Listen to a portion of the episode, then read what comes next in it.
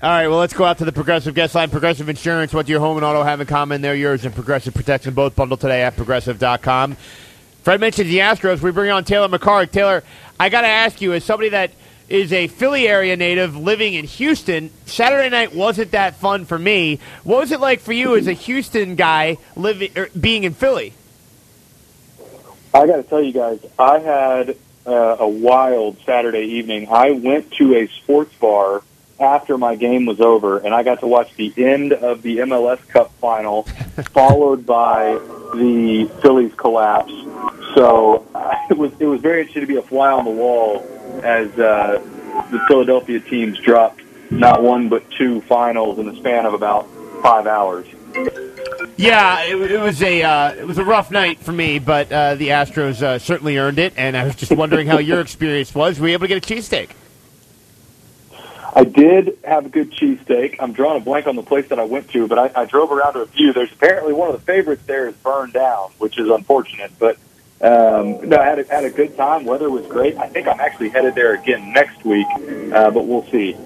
Okay, I got to ask you then, because um, uh, Temple's my school, so I got to ask you, what were your impressions of uh, EJ Warner on Sunday or Saturday? I thought EJ Warner played well, but Edward Saydee over 300 yards yeah. total offense uh, Temple's played football for a long time. First time in school history they did not punt. Uh, so they had their way against South Florida, and ultimately it got Jeff Scott fired at South Florida as well. Yeah, uh, why do you think it didn't work out for Jeff Scott there after you know he was one of the top assistants uh, with Dabo Swinney at Clemson? Yeah, I think it was a couple things for Jeff Scott, but number one, I think some of it was they hit the portal pretty hard in the off season, and a lot of it didn't pan out.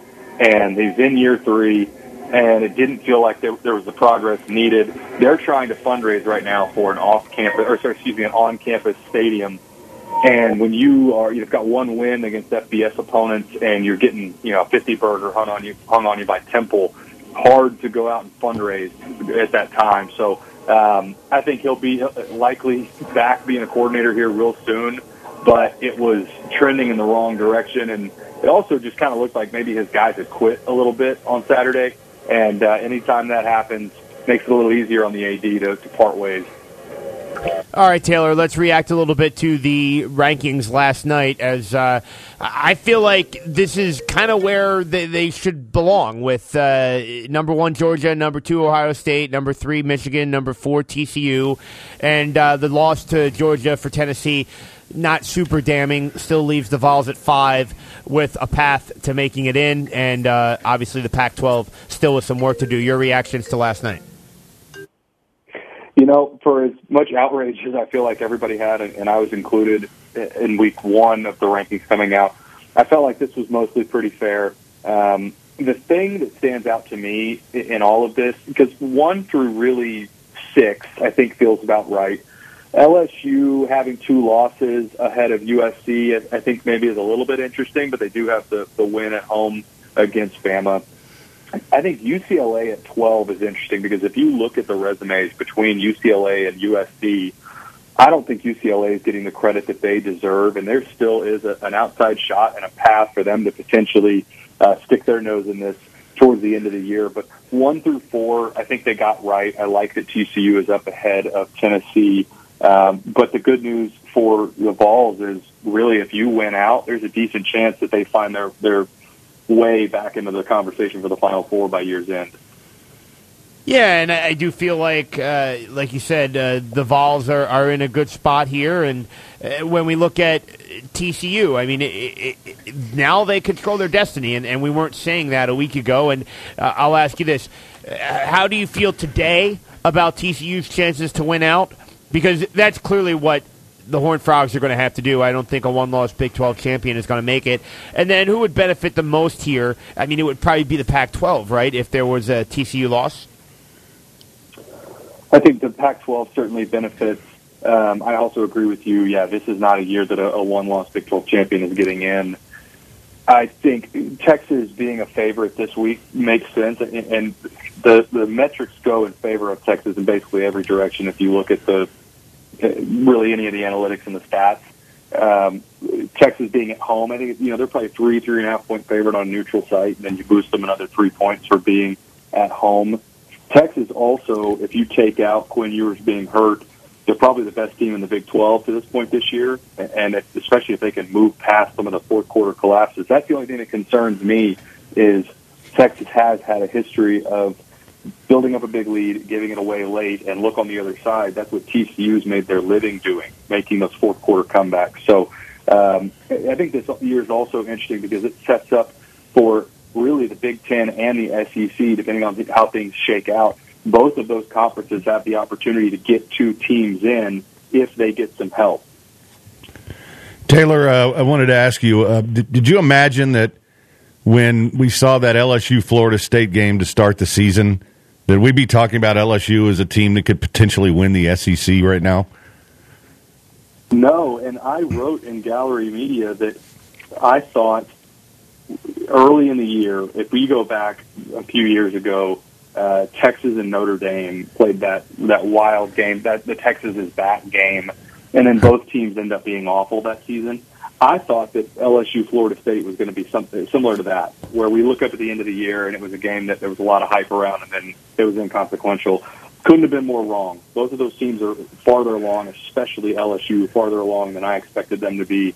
And the, really, the only outlier there is their loss at home to Tennessee. I think that's a it's certainly a blemish for LSU. Um, but man, uh, say what you want about Brian Kelly's fake accent, but he is got an ability to win football games, and I, I think he's proven that uh, this move. He's talked about it. He wanted to go to LSU to have an opportunity to year in and year out compete for a national championship, and with two losses, it's not impossible. They got to have some help, but it's not impossible that we get the first two-loss team in the college football playoff this year with LSU. Mm. Yeah, Taylor. And then the other thing here is, uh, you know, we were kind of wondering what would happen to Clemson after that loss, and, and they dip all the way down to ten, and and that's one where I, I just feel like. the, the bottom could fall out pretty fast for the Tigers, especially the way they lost, uh, getting blown out in South Bend. It just how do you kind of pick up the pieces if you're Clemson? I mean, it just seems like at this point, uh, you, you know, you better be prepared for. I guess the Orange Bowl is where the ACC goes. So, is that kind of how you see it?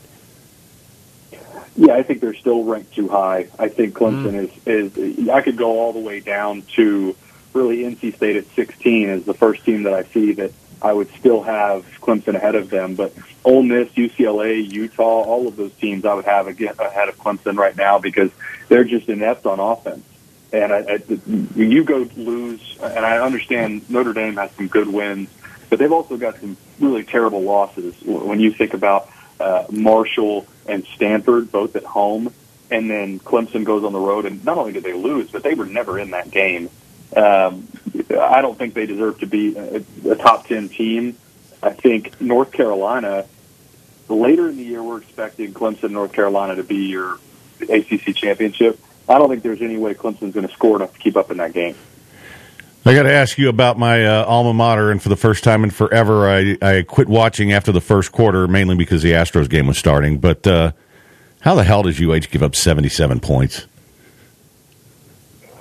the Houston Cougars? Yeah. Well, so I have them this week. I've got Temple at Houston, and I'm. We have our call with Dana tomorrow, and um, I will report back on how that goes. I'm only about halfway through the tape right now, and look, sometimes this happens in college football where uh, both defenses go sideways and they can't get a stop. And I, Houston, out of everybody in the American Conference, to me is the most disappointing because I thought this was a team that had a legitimate chance of going undefeated for the entire season, not just their conference slate. And it is clear that the production they lost for the NFL last year on defense, they did not recruit well enough behind them to and hit the portal well enough to backfill those guys leaving because they've had holes on that side of the ball since the beginning. And I think ceiling for this team now is just try and you know get to the postseason, which they will if they beat Temple this week. But it, it's been a disappointment for the Cougars. All right, Taylor, as we're on the way out here with Taylor McHargue, our weekly Wednesday college football guest.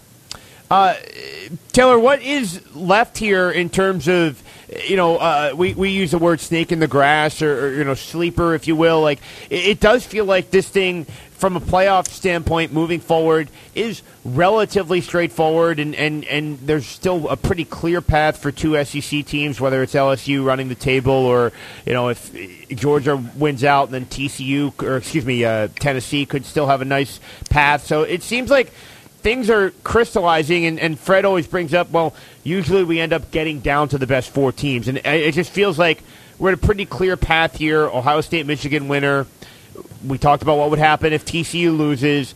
Eh, is there a twist here to be had in the next few weeks in college football? The only way that I think there's a real twist where we look up and say, man, this is different than years past, is what do you do if Ohio State and Michigan play close, if that's a one score right. last second field goal type of win, and then Alabama beats Georgia in the SEC championship? I mean, you put two loss excuse me, LSU yeah. over Georgia. Do you put a two-loss LSU team in to the college football playoff, or is, is it Georgia goes in as a one-loss after losing the SEC championship? I think that's where this has the potential to get a little screwy late. If you're a Pac-12 or a Big 12 fan, you're especially in the Big 12, you're hoping that you run the table. But then for the Pac-12, you need people to lose convincingly ahead of you. Meaning, you need Georgia to blow out LSU in the conference mm, championship because right. it makes that Oregon loss look better from earlier in the year. Mm. So. I think there is the potential for some some anarchy, so to speak, and some craziness for that four spot late in the year. Um, I also think if there was ever a year that the Big Ten is going to get two teams in, yeah. there are some scenarios where it could happen this year. All right. Well, there he is, Taylor McHargue, our weekly guest, Gallery Sports and uh, ESPN Plus. Fred, final word. Oh no, just uh, great stuff, man. Looking forward to your call on Saturday. And uh, hopefully, we'll uh, see some kind of defense out of Houston this week. Well, I'm, I'm sure it'll be an improved performance. Uh, I will say, look, I don't know a lot of people haven't been paying attention to Temple, but Stan Drayton has their guys fighting. So if yeah. nothing else, Houston is going to get effort from Temple. Now no. they've got much better athletes than Temple does, but their kids they still care very much about their performances. So if Houston were to come out and just completely roll their helmets out there, it wouldn't completely shock me if this game is still you know relatively close in the second half. Although it shouldn't be. Houston has top down much better talent than Temple does. Yeah, no, I definitely picked up on that in watching some Temple games. I look back at, uh, I don't know if you've looked at the Memphis game yet, but uh, I mean, they were right in that yep. game, you know, and I was like, wow, you know, they're just kind of mucking this thing up, playing pretty, pretty good defense, and then reality set in. But, uh, you know, I, I do feel like Stan Drayton so far is getting some good buy in in his first year. Yeah, and I, look, I, this is probably the most coverage that Temple is going to get anywhere in the country. Uh, yeah.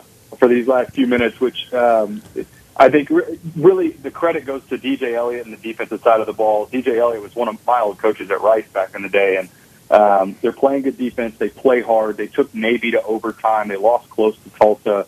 They're going to be improved, especially after they hit the portal next year.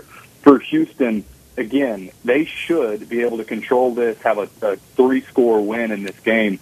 However, if they come out and you see some early turnovers and they expect that they're going to roll their helmet out and, and blow this team out and they're not focused, it wouldn't surprise me if Temple's hanging around in the second half of this sure. game. All right, Taylor. Thanks again for your time. We'll do it again next week.